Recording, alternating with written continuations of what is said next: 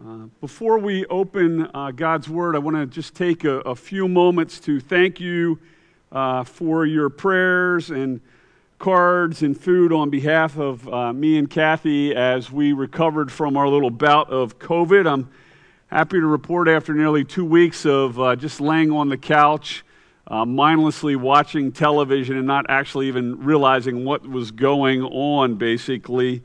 Uh, we're feeling much better. We're back to our uh, regular activities. And I also want to uh, thank all of you and, and for those of you at home for uh, the many prayers and, and cards and, and flowers and, and, food that you provided for my mom, Dolly, and my dad, Mike, while my mom was in the hospital for nearly uh, four weeks. Uh, she came home on the, the 4th uh, she still is uh, very frail. She's, uh, she's struggling pretty greatly. I'm sure, Mom, hi, Mom, you're watching at home right now, I'm sure. Uh, and I would really appreciate if you would continue uh, to pray for her. She has a, a, pretty long road of recovery ahead of her. Kathy and I have uh, basically moved in with them right now to help. We don't know whether we'll be there for a week or a month or for the next year. My mom's probably like, I don't want that kid in there for another year. Uh, but please, if you would continue to pray for them, we would uh, greatly appreciate that. Uh, in times like these, uh, it's just a reminder of what an amazing church family that we have. Uh, you folks are so incredibly generous and kind and loving, and it is a privilege to be able to minister and serve to such an extraordinary group of people. So thank you so much. over the last four weeks, we have been covering uh, what God's Word has to say about some of the more uh, challenging issues that our society and our culture uh, face right now. Uh, prior to me getting sick with COVID, I kicked off the series uh, dealing with uh, the issue of divorce and what God's Word has to say about that. And then Pastor Ben, the, the following week, courageously and graciously spoke about the, the heart of racial reconciliation, uh, which uh, was um, to be immediately followed by me doing a message on what was going to be called the, the heart of racial reconciliation. And unfortunately, that, that's when I got sick. And uh, Pastor Ben was uh, kind enough uh, to quickly prepare a, a message that he hadn't even had an opportunity to to study for at any time other than the week leading up to that message. And uh, he did it on uh, the whole idea of using our speech uh, for the glory of God and the good of others. And then last week, uh, Mike B did an extraordinary job dealing with a very, very difficult topic of suicide. And now that I'm healthy, I, I want to return to the original plan that we had to talk about the heart of racial reconciliation. Now, uh, before I do that, I want to uh, offer a disclaimer. And I want to make something uh, abundantly clear to everyone who's here in this room, to those who are, are watching live at home right now, and to those who will ultimately uh, watch this service sometime later in, in the next week or so. Uh, this is a very charged topic. And over the years, I have had hundreds of conversations with people who have all kinds of different perspectives on what racial reconciliation looks like, how it works, what the Bible has to say about that. Some of those conversations have been difficult and passionate, and I've tried my very best to teach people with, or treat people with, with love and kindness in the midst of those conversations. Sometimes I have succeeded at that to the glory of God, other times I have failed miserably uh, to my own shame. And as we work through these messages, there are going to be some of you in, in our church family who we've had conversations about some of these things before. And, and what you might think is that I'm speaking directly to you during a, a specific portion of this message please, please, please do not make that faulty assumption. As we work through this message, uh, I'm going to try very, very hard to communicate directly from God's Word. And uh, what you're going to hear is the product of me dealing with gospel centered racial reconciliation for the last 20 years. And if something pricks your spirit here today, I would humbly ask that you consider that it may have far more to do with the Holy Spirit speaking to you at this moment than it has to do with some past conversation that you and I might have had some time ago. And I would humbly ask that you might consider that. You may, in the end, say, hey, you know, Mike is, is taking a shot at me, and I'm here to tell you that's not what I'm doing, uh, but I can't control what people think. For the last 20 years, Living Water has had two primary focuses. The first and most important has been, is, and will continue to be to boldly proclaim and unwaveringly point people to the glorious gospel of Jesus Christ as the exclusive means in which sinful people, people like you and me, are reconciled to the holy God of the universe. Now, make no mistake about it. There is nothing more important than this. Without the gospel, without in God incarnating himself in, in the God man Jesus Christ, without Jesus' sinless life, without him going to the cross, without Jesus taking upon himself his Father's righteous and infinite wrath against your sin and my sin, without Jesus' victorious resurrection from the dead, conquering sin and death once and for all. Without all of that, we would have absolutely no hope of being made right with God. Jesus and Jesus alone is our sole source of forgiveness for sin and our sole source of justification before God the Father. Now, secondly, we have, we are, and we will continue to boldly proclaim and unwaveringly challenge people to actively live out the gospel by seeking to reconcile themselves to one another. Be it wives to husbands, parents to children, co-workers to co-workers, neighbors to neighbors, church member to church member, or enemy to enemy.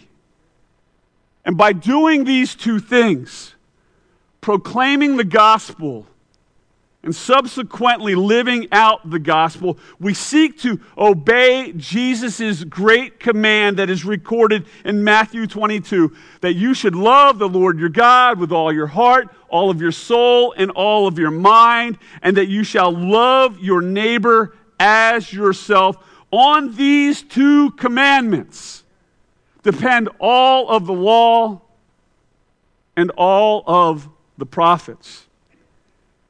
And I want us to take a moment to think about what Jesus is actually saying in those words. You see, everything that is, is contained in God's Word, all of the theology, all of the doctrine, all of the history, all of the prophecies, all, all of the prayers, and all of the worship, everything from in the beginning, God created the heavens and the earth, to the very last verse in Revelation, the grace of the Lord Jesus be with all. Amen. All of that is completely dependent upon our loving God and our loving others. So it shouldn't surprise us when the Apostle John declares in 1 John 4, we love because God first loved us. If anyone says, I love God, and hates his brother, he's a liar. For he who does not love his brother, whom he has seen, cannot love God, whom he has not seen. And this commandment we have from him whoever loves God must also love his brother.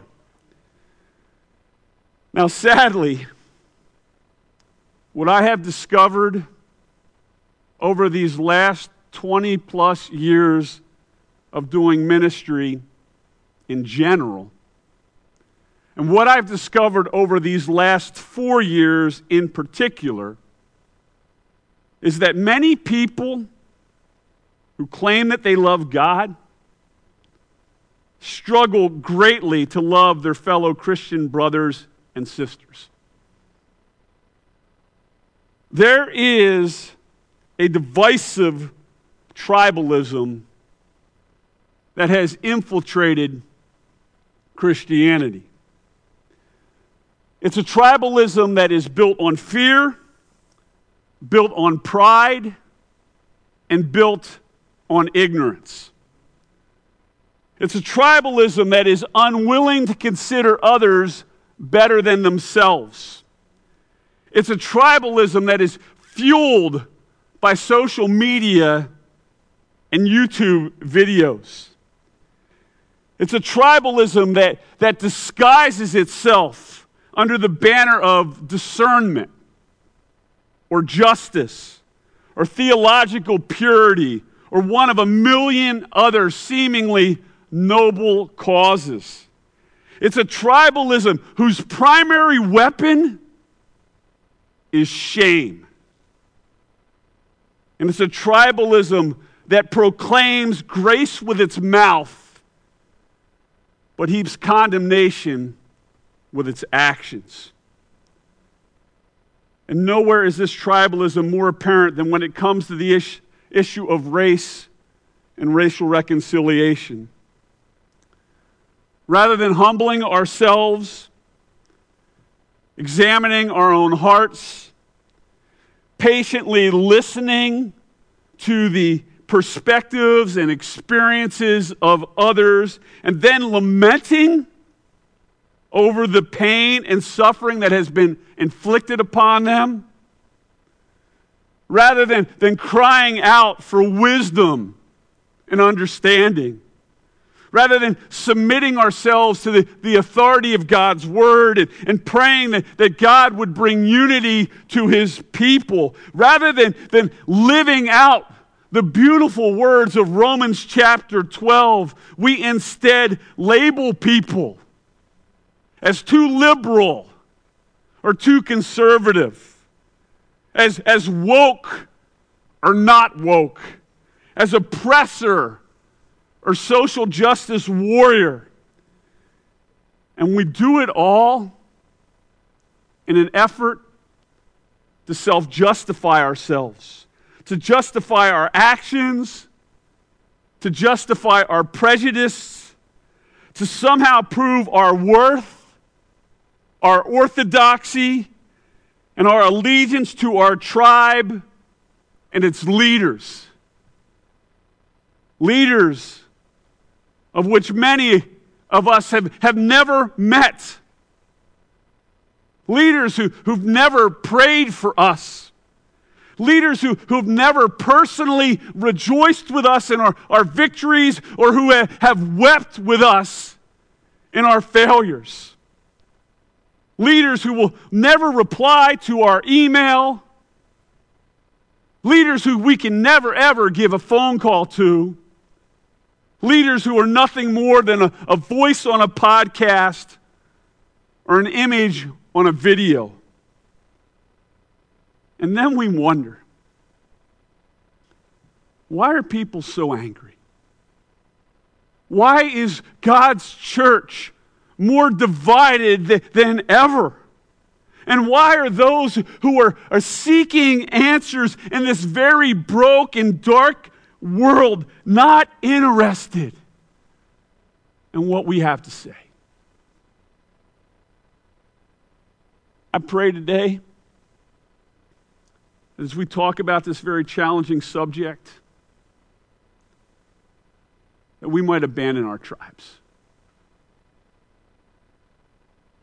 And I pray that we would cast aside our efforts to self justify ourselves and allow our hearts to be radically changed by God's Word. With that said, let me attempt to provide you with a, a, biblical framework on the issue of racial reconciliation. I have four main points. I'm going to give them to you right up front, and then I will briefly expound upon them.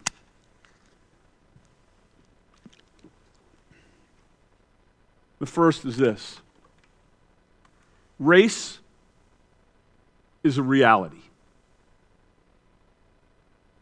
It sounds simple, but we need to understand that race is a reality. Number two is this sin separates. Number three, pride perpetuates. And number four, grace eradicates. Race is a reality, sin separates, pride perpetuates, and grace eradicates. First one race is a reality. When it comes to the, the topic of race, racial reconciliation, justice, and the like, there are, are some Christians who question whether or not there is any biblical support for speaking of people belonging to different races. And their thought process, it goes something like this If there is only one race, the human race, then it is not appropriate or helpful to speak of people belonging to different races. After all, if there is only one race, if there is nothing uh, inherently different about people, then all we have to do is focus upon unity as people made in the image of God. And all of the so called racial problems that we have in society will ultimately go away. If there's only one race, and if all we have to do is focus on unity, all the, the problems that seem to be made up, I guess, in the world will ultimately go away. And while this would be wonderful. The reality is the Bible speaks not only of humanity belonging to one race, but it also speaks of different races of people. Now, what I'm going to share with you, I learned from a fellow by the name of Guy Richard. He is a PhD uh, professor of systematic theology at Reformed Theological Seminary in Atlanta, Georgia. In Acts 17, we clearly see that the whole of humanity belongs to one race. And God made from one man every nation of mankind to live on all the face of the earth, having determined allotted periods and, bound, and the boundaries of their dwelling places. The Greek word that has been translated nations is ethnos. It's where we get the term, the English term, ethnicity. And throughout the, the New Testament, ethnos is most often translated Gentiles, but it's also translated nation, as in this case, or people. And so, what we learn from this particular passage is that all people, every one of us, regardless of the color of our skin, regardless of our life experiences, regardless of where we have come from, are ultimately descendants of our earthly forefather, Adam. Now, if we go just a couple more verses there in Acts 17, we discover something very interesting. Look at the next verses 28 and 29. For in him, this is the Apostle Paul making an, an argument. Uh, he says, For in him we live and move and have our being, as even some of your own poets, these are Greek poets, have said, For we are indeed his offspring. But then God's offspring, being then God's offspring, we ought not think that the divine being is like gold or silver or stone, an image formed by the art and the imagination of man. Now, the Greek word that is translated offspring is genos, which is also translated in the New Testament as kind, family, or race. It's where we get the term genocide from. When a bunch of crazy people decide that they're going to wipe out an entire race of people. And what Paul is saying here is that we are all God's kind. We are all part of God's race, which points us back to Genesis chapter 1, verse 27, which tells us that humanity is created in the image of God. And so, to summarize, Acts 17 teaches us that all people belong to one all encompassing kind or race, God's race. But that's not all that God's word has to say about race. Look at 1 Peter 2, a very familiar passage, one that we cling to with every fiber of our being as Christians.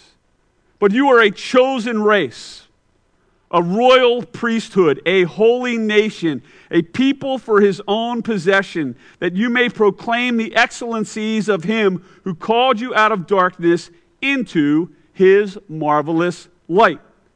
There are those words again Genos, race. Ethnos, nations. So, what is Peter telling us? This is remarkable. This is what Peter is saying. Peter is telling us that Christians are, are considered to be a unique race or kind. So, it's not only biblical to speak about humanity belonging to one race or ethnicity it's also biblical to speak of Christians belonging to one race or an ethnicity. So you got the whole of humanity belonging to one race or ethnicity. You've got a subset of humanity, Christians belonging to, to a, a, a different race. In other words, Christians are a distinct race and a distinct ethnicity from the balance of humanity. But the New Testament doesn't stop there. Genos pops up in, in all kinds of places throughout the New Testament. And in the process, it shows us that there are different races or kinds of people within the human race. Look at Mark chapter 7. Now, the woman was a Gentile, a Syrophoenician by birth and she begged Jesus to cast the demon out of her daughter. There's the Greek word genos again. This time it's translated birth. What is Mark telling us? He's telling us that the woman is the, of the Syrophoenician kind or race. Go to Acts chapter 4. Thus Joseph who was also called by the apostle Barnabas, which means son of encouragement, a, a Levite, a native of Cyprus. Once again, Genos shows up, this time translated native. Barnabas was of the kind or the race of Cyprus. Here's another one, Acts chapter 18. And Paul found a, a Jew named Aquila, a native of Pontus recently come from Italy with his wife Priscilla because Claudius had commanded all the Jews to leave Rome and he went to see them. Genos shows up again. This time it's translated native. Again, Aquila is of the kind or the race of Pontus. In the words of Dr. Richard, the point is that the Bible clearly advocates something that is very similar to the modern day concept of race. It indicates that there are many different genos or races that exist within humanity.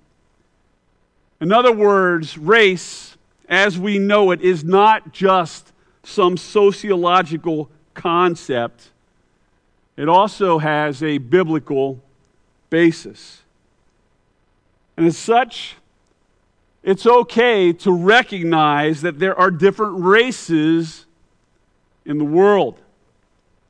It's also okay to recognize that sadly, certain races have been and are being horribly mistreated in the world. And it's just not African Americans living in the United States.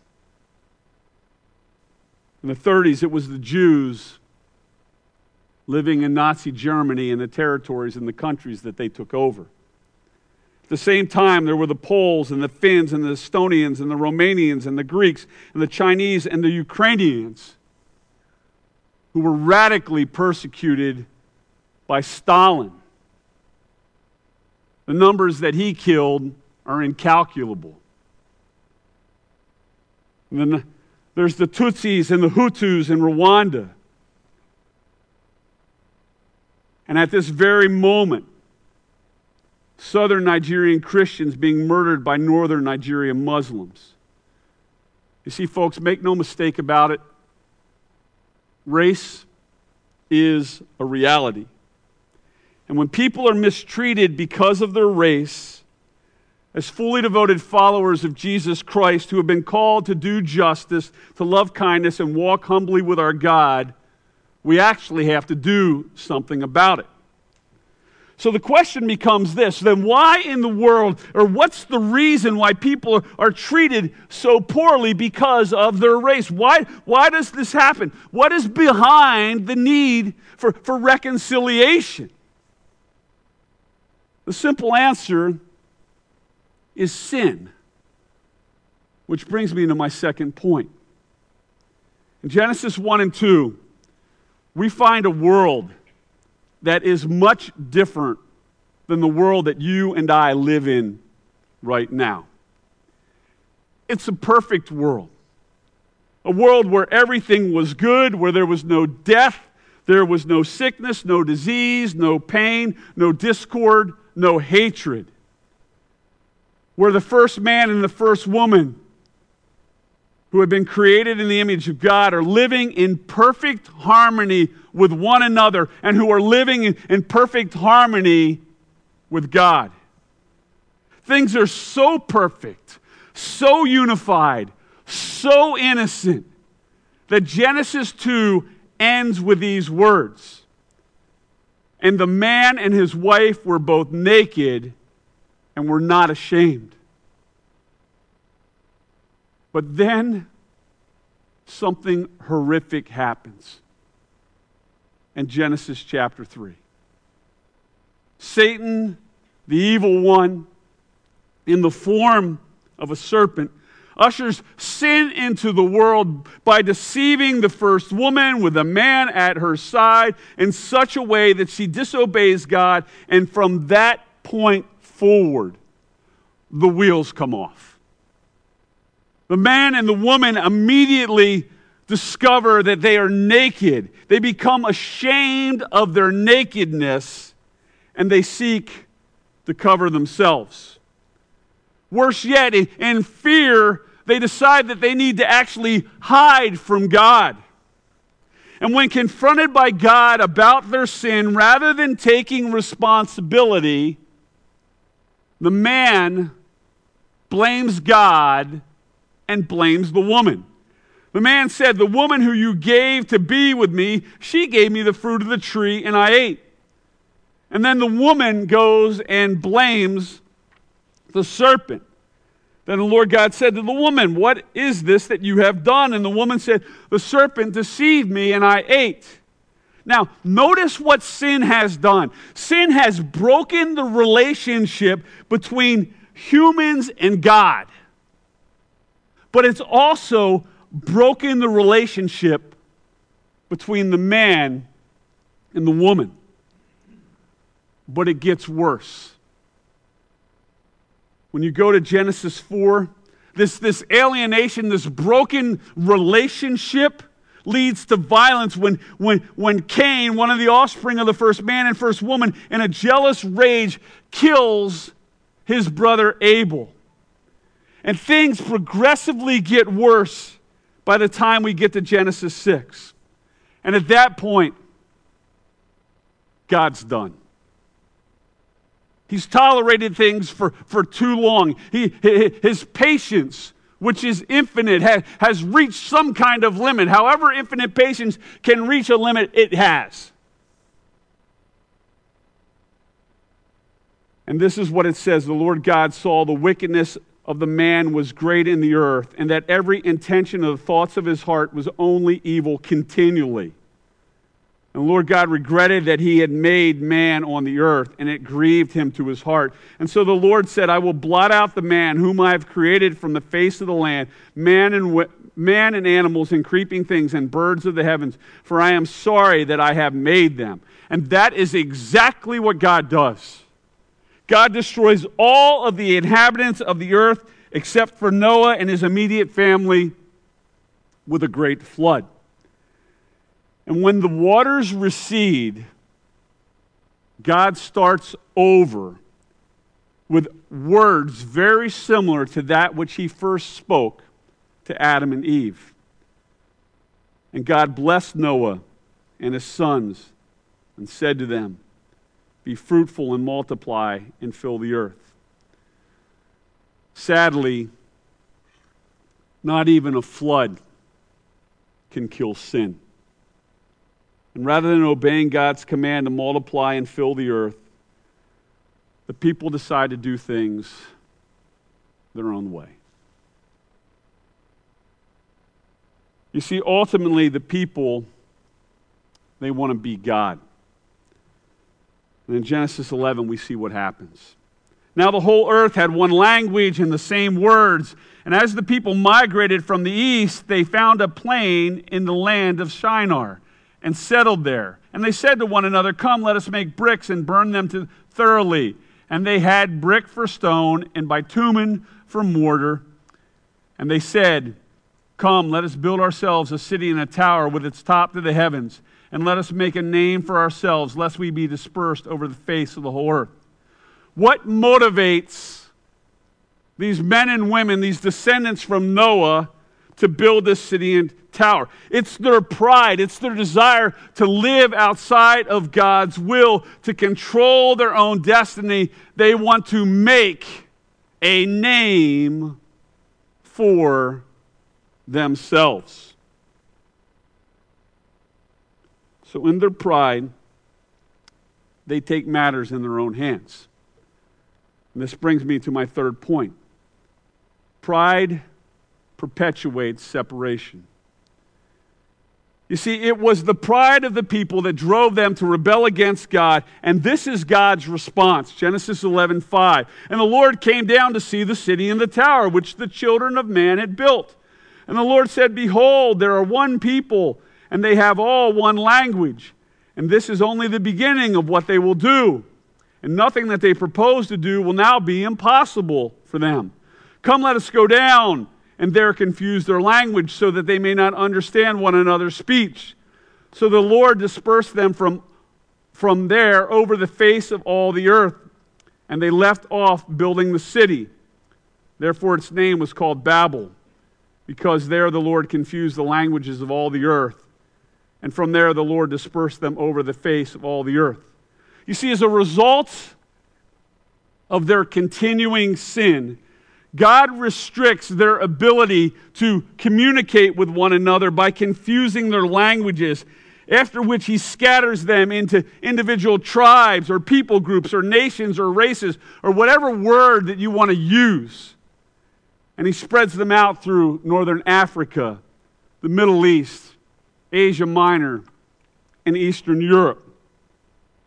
And through the balance of the Old Testament, we see the results of humanity's sin and pride. People are enslaved, women and children are exploited, wars are waged, genocide is committed. Let me introduce to you one of those people groups, one of those races. They were called the Samaritans. We read about them first in Kings, 2 Kings chapter 17. At this point in, in the Old Testament history, the Assyrian nation has, has conquered the northern tribes of Israel. And they had taken the leading Israelite citizens and deported them throughout the Assyrian kingdom.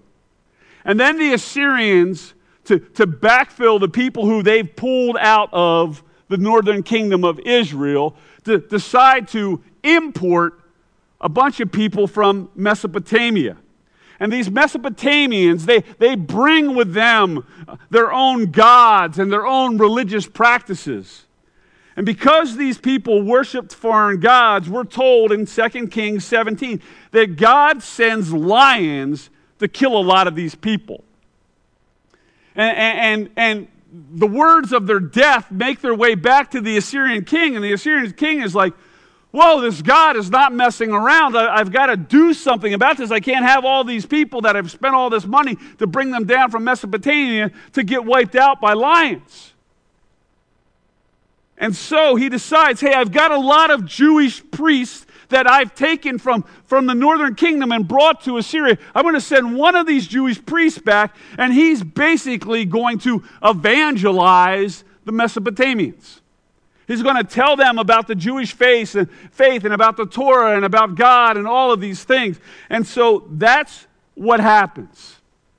This priest goes back, and over time, these Mesopotamian colonists, they incorporate Jewish religious traditions into their own religious traditions. It's called syncretism. It's when you bring these different faith systems together and you make basically a new faith system. But they didn't stop there. The, the Mesopotamians, they, they began to intermarry with the, the Jewish people from the northern kingdom, the Israelites, who had been left behind because there was a subset that was left behind. And this is where you get the Samaritans from. So now you have this people group, a race of intermarried Jews and Mesopotamians who have their own worship practices and traditions. Now you fast forward a couple hundred years to the book of Ezra. The, the Babylonians have now come in and they've done the smackdown on the Assyrians. The Babylonians now are in charge.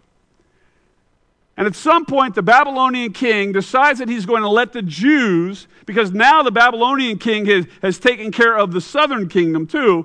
At some point, he decides, I'm going to let the Jews go back to the promised land and let them rebuild the city of Jerusalem and let them rebuild the temple that had been destroyed. And so this is a wonderful thing. And the Jews go back to, to the Middle East, to the promised land, to, to Israel. And, and the Samaritans hear about this and they come to the Jews and they say, This is great that you're back. We missed you so much. We, we want to get involved with rebuilding the city. We want to get re involved with, with building the temple. We want to become part of your community. Which the returning Jews say, Get lost. You're not really Jews. You weren't faithful when we left. You're half breeds. You intermarried with the Mesopotamians. We want nothing to do with you. Rejected, the Samaritans head back north and they build their own temple in a place called Mount Gerizim. But that's not the end of the story. In 128 BC, about I don't know, 100 years, 130 years, 122 years, I guess, before Jesus was born. during the silent years between the Old Testament and the New Testament, there is a, a Jewish high priest. He's also the king. It's called the Maccabees at the time. His name is John Hyrcanus, and he decides to uh, expand his influence northern, northward, and so he goes to Mount Gerizim. He destroys the Samaritan temple and takes over that land. And what is the result of all of this? It's called hatred. Hatred which has been stewing for 700 years. And specifically, it's called ethnic hatred or, or, or, racial hatred. One group of people hates another group of people because of things that have been done in the past. And so sin is separated and grace has perpetuated, or pride has perpetuated. Let me show you how grace eradicates. Fast forward about 100 plus years. It's the middle of the day. It's high noon. There's a Samaritan woman who has a very illicit and a very public sexual past. And she makes her way to a well that sits at the base of Mount Gerizim, the place where the Jewish king and the high priest had destroyed the Samaritan temple. And everything around her is a reminder that she is an outsider. She's a Samaritan someone hated by the Jews. She's a woman, which is of low order in that day. But she's not just a woman, she's a woman whose life of sin is incredibly well known to her community. So much so that she's come to the well in the middle of the day so that she can avoid all the rest of the women who come to the well in the cool of the morning or the cool of the evening. She's an outcast based upon her race, based upon her gender, and based upon her immoral behavior. And before her is the very mountain upon which her religious temple once stood. And now it's a pile of rocks because the Jews had destroyed it. when she arrives at the well, they're this kind of gnarly looking 30 something Jewish man. And he's all alone because his friends have gone into town to get food. His name is Jesus.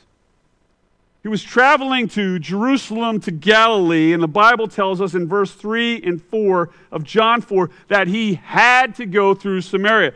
Jesus left Judea, departed again for Galilee, and he had to pass through Samaria. Now, if you've been around living water for any length of time, you know this story because this is where we get the name of our church from. We didn't just pick up living water because we thought it was a cool term. There's a reason why there's this name. You see, although that's the shortest route from Judea to Galilee is to go through Samaria. If you are a devout Jew, you never go through the shortest route because you got to go through a land which is filled with people who you hate. And so, devout Jews, when they're leaving Judea, they, they hang a right, they go east, they get on the east side of the Jordan River, go up the east side of the Jordan River. When they get up near Galilee, they hang a left, go west, and they've bypassed Samaria. But John 4 tells us that Jesus had to pass through Samaria. And that Greek phrase that he had to pass indicates a divine necessity, a heavenly imperative. And when Jesus meets this woman at the well, strikes up a conversation. And he asks her for a drink from the well.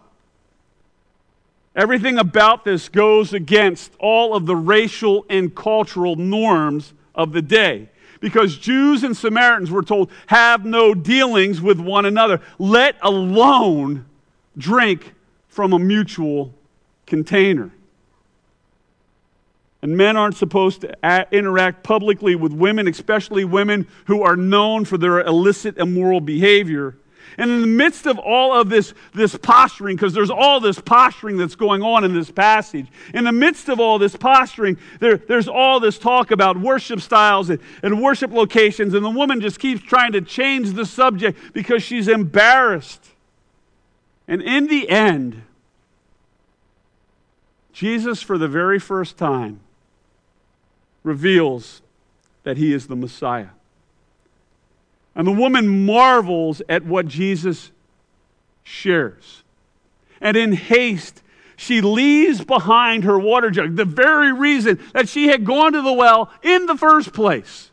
And she goes back to her people. She tells them that, that she has had this encounter with the Messiah because the Samaritans, they were looking for the Messiah just like the Jews were looking for the Messiah. And the entire community comes back with this sinful woman who they wanted nothing to do with to encounter Jesus. And for two days, Jesus pours out upon this woman and upon all of these Samaritans the love of God and the truth of God's word. And in the process, countless Samaritans Samaritans placed their faith in Jesus. Do you see the power of grace? Do, do you see the power of kindness and the power of intentionality and the power of the proclamation of God's word? Even Jesus was intentional to reach across racial boundaries. And on a spiritual level, to reconcile this woman vertically with the God of the universe. And to ultimately begin to reconcile this woman horizontally with people who thought that she was a terrible person. And John chapter 4 serves as a great illustration to Ephesians chapter 2. Now, in Ephesians chapter 2, everybody loves the beginning part of Ephesians chapter 2 because we read these beautiful words For by grace you have been saved through faith. And this is not of your own doing, it is the gift of God, not a result of works how we miss that, I'll never know. Because all of us try to self justify ourselves all of the time. Not a result of works, so that no one may boast. For we are his workmanship, created in Christ Jesus for good works, which God prepared beforehand that we should walk in them. Those are beautiful words. Our faith is built around that. But look what happens next in Ephesians.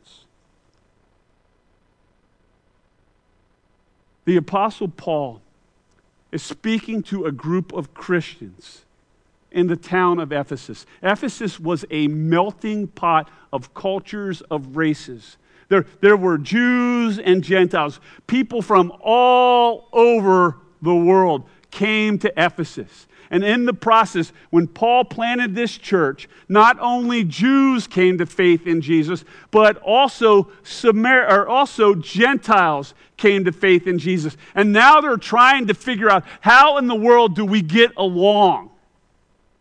And this is what, what Paul says to them. Therefore, and he's speaking right now to the Gentiles.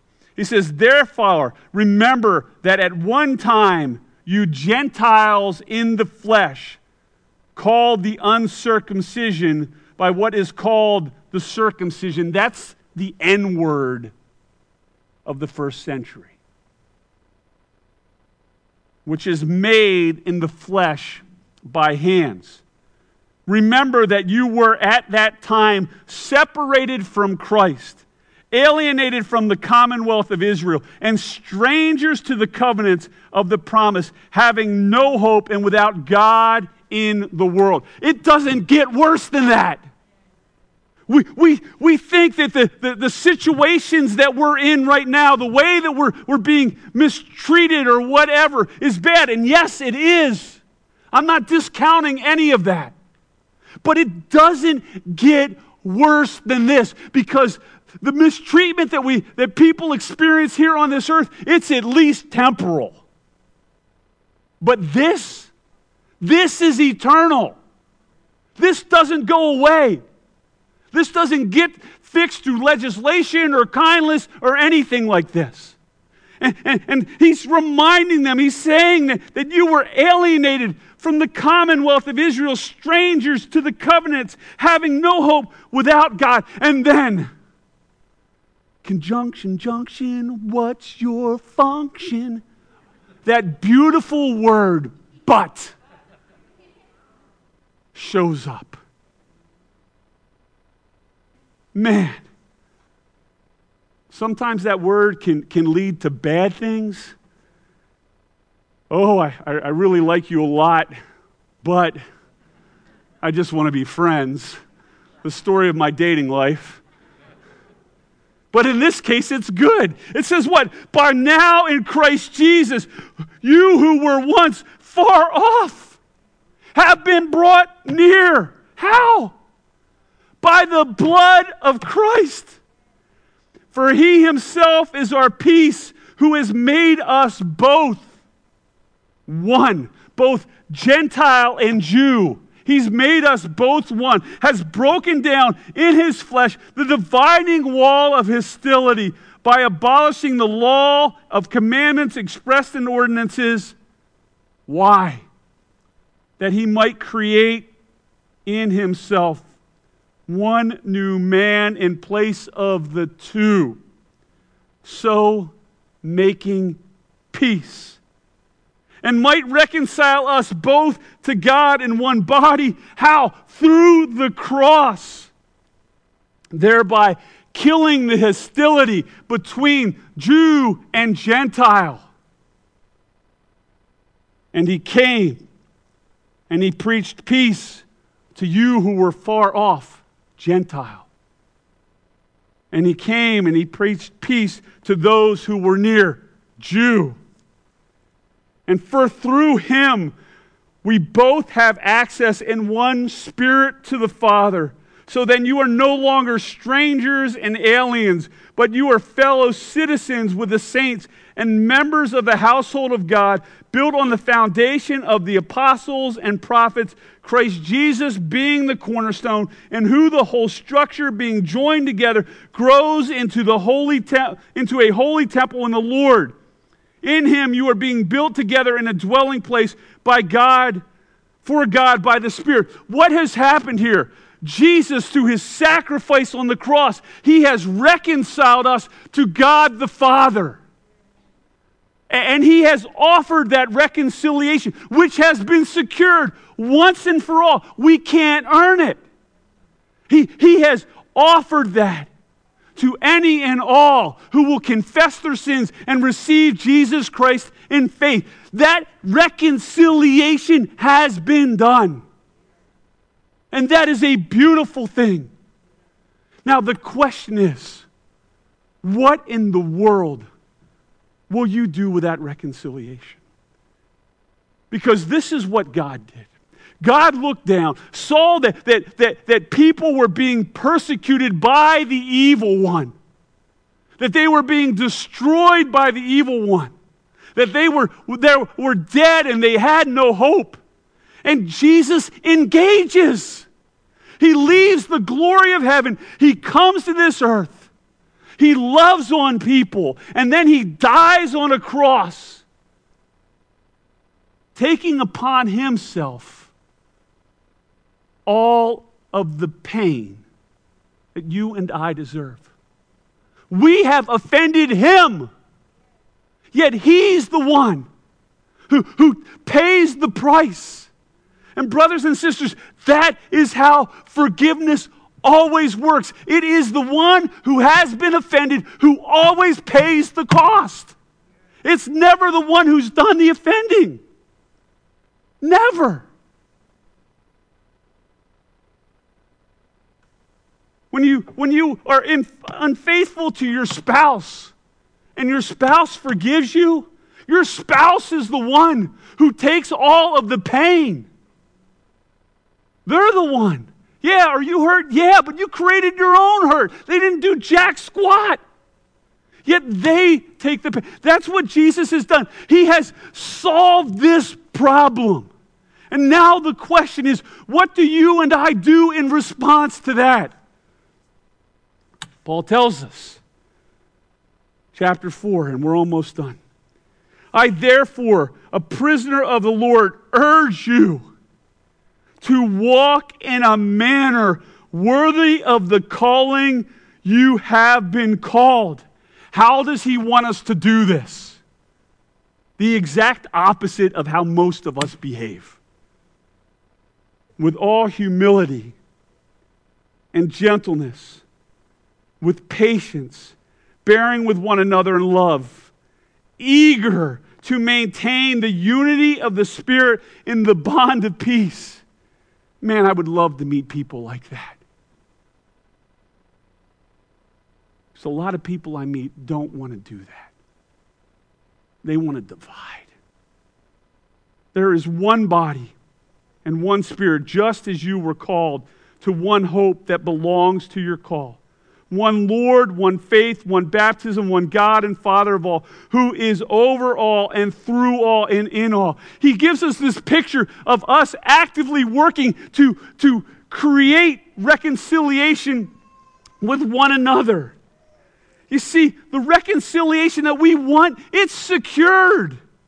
Jesus, He created it. He's done that hard work to, to do this vertical reconciliation. There's nothing for us to do. But the horizontal work, the reconciliation between one another, it requires work.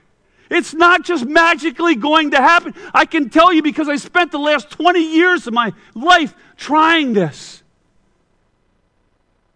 And if all you had to do was preach the gospel, and, and all the problems are going to go away, and your church is going to reflect the, the diversity of your community. Well, folks, it's not been working very well because there are a lot of churches that are preaching the gospel that don't even look close to their community.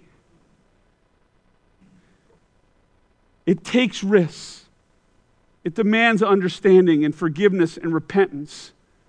And it must always overflow with grace.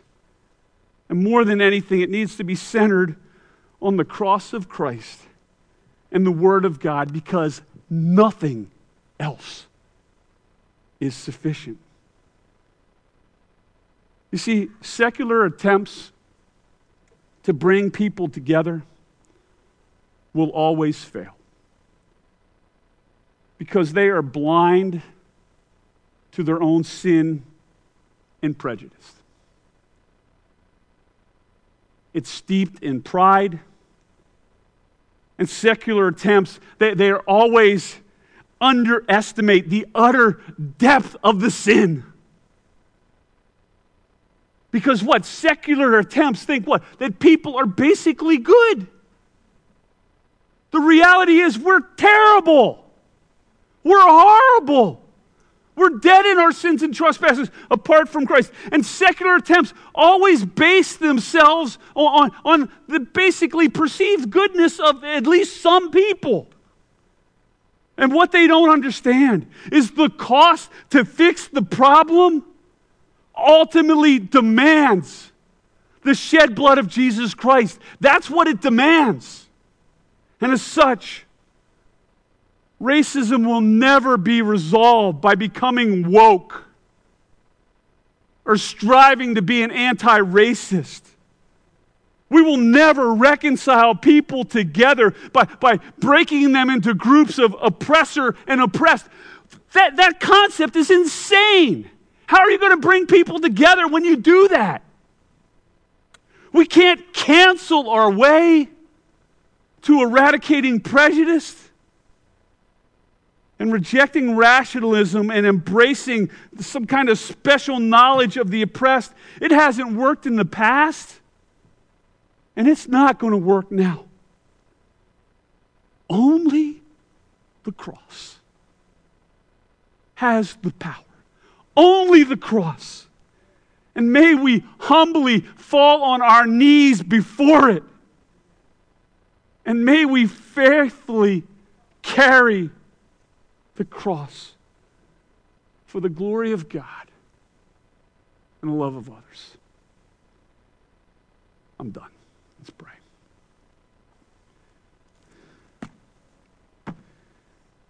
Heavenly Father, Lord God, you know everything about me. You know everything about the people sitting in this room. You know everything about the people that are watching this on the live stream right now. Father, you know the utter depth of our sin. And yet, Heavenly Father, through your love and kindness and grace, you have drawn many of us to yourself. And Lord, we've repented of our sins and we have received your Son and we have been reconciled to you. And Heavenly Father, I pray that, that we would never forget that great work that has been done on our behalf by your Son. And Lord, as we go through this world, and as we know that, that faith without works is dead, Father, might we do the hard work? Of looking out and, and seeing those who, who are, are hurting and oppressed. And Lord, might we reach out to them, regardless of how different we might be, regardless of whether they, they rebuff us or not. Lord, might we reach out to them with the love of God and the grace of Jesus and the power of the Spirit. Lord, so that they might not only ultimately be reconciled to you through the work that only you can do. But Lord, so that we might be reconciled together. So that we truly, truly, one day, Heavenly Father, will be able to reflect that beautiful picture of heaven. Lord, help us, please. And it's through your Son's name we pray. And all God's people say, Amen. You stand as we